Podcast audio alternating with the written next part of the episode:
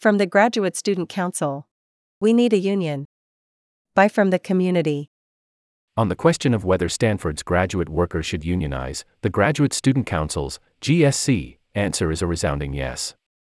We make this recommendation after careful consideration and out of a deep sense of responsibility as your elected leaders. Stanford's graduate workers must unionize in order to resolve our pressing and worsening needs. Stanford controls not only our academic progress, but also our wages, rent, and even food supply. Yet, our minimum assistantship salaries have failed to keep pace with skyrocketing inflation for the last three years, while the cost of on campus housing continues to rise. Our health insurance does not cover basic needs, such as dental and vision care. All the while, we may be researching and teaching in highly variable work conditions, with some students expected to work upwards of 60 hours per week for their assistantships. We work second, or third, jobs beyond our academic responsibilities to cover the living costs in one of the most expensive areas in the United States. We forego essential mental health, dental, and vision care. We line up at a second harvest food pantry to get our groceries once a month, taking resources from our neighboring communities because Stanford, one of the wealthiest universities in the world, refuses to pay us a living wage. We wonder how we will ever pay for emergencies, should they arise, given the strain on the university's emergency grant resources. Graduate students deserve better from Stanford, and we all know it. Despite years of GSC efforts to raise alarms about this crisis, it simply is not enough to push Stanford's leaders to support us. We collected our own data, and when that data was not considered rigorous enough to change the university's approaches, we collaborated with institutional research and decision support to craft a survey that would produce the rigorous data the Stanford administration said they needed. Stanford's leaders kept us from having a seat at the decision making table, set our minimum assistantship salaries without taking into consideration the data they promised they would use, and, to add further insult, informed us of their decision nearly two days after announcing it to the rest of the university. We took a vote of no confidence. The first in the GSC's history and the strongest symbol of broken trust available to us. When that was not enough to sway university leadership, we created a petition that again emphasized our demands, which two 500 plus Stanford students signed.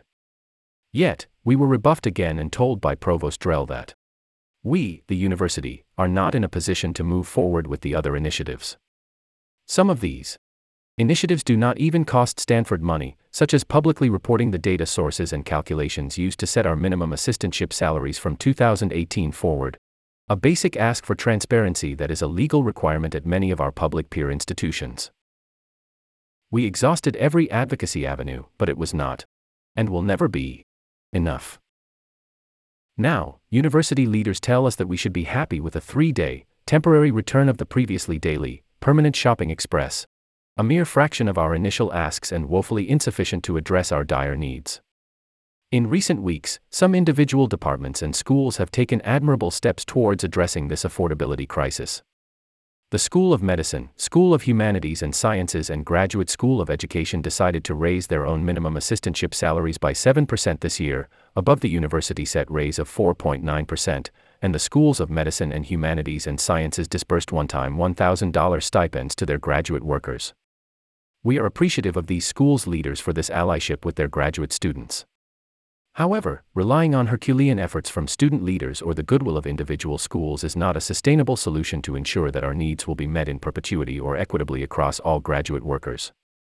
Every year, a new GSC steps into office and is forced to start anew, building relationships and engaging in good faith advocacy, only to be told by university leaders that it is too late to make changes time and time again.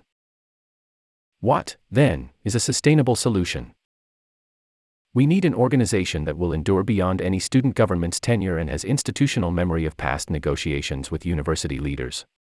We need an organization that does not rely on under resourced, overstretched student labor and has the bandwidth to advocate for us consistently on multiple fronts. Click here to learn more about Stanford's union platform and here to learn more about union wins at our peer institutions.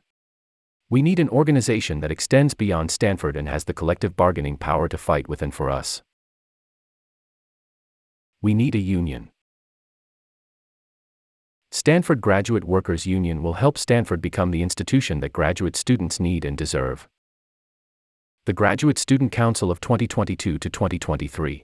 Jason Anderson is a fourth year PhD student in aeronautics and astronautics.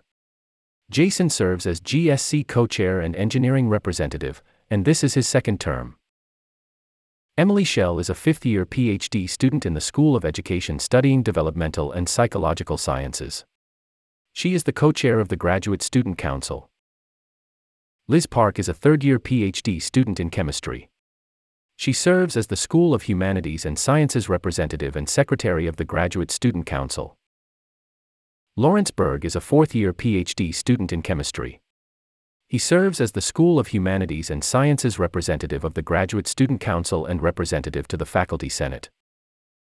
Tyler Hall is a fifth year PhD student in geological sciences. He serves as the Doerr School of Sustainability representative of the Graduate Student Council. Gillam Mejas Homar is a third year PhD student in aeronautics and astronautics. He serves as at large representative and as the Benefits and Affordability co chair of the Graduate Student Council. Christy Chong is a third year PhD student in immunology. She serves as the School of Medicine representative and treasurer of the Graduate Student Council. Kristen Jackson is a third year PhD student in the School of Education studying race, inequality, and language in education. She is also the president of the Black Graduate Student Association, BGSA. Yicheng Ding is a fourth year PhD student in the Mechanical Engineering Department and he is interested in advocating for the wide interests of the international students and scholars community at Stanford. The Daily is committed to publishing a diversity of op eds and letters to the editor. We'd love to hear your thoughts. Email letters to the editor to Ike at stanforddaily.com and op ed submissions to opinions at stanforddaily.com.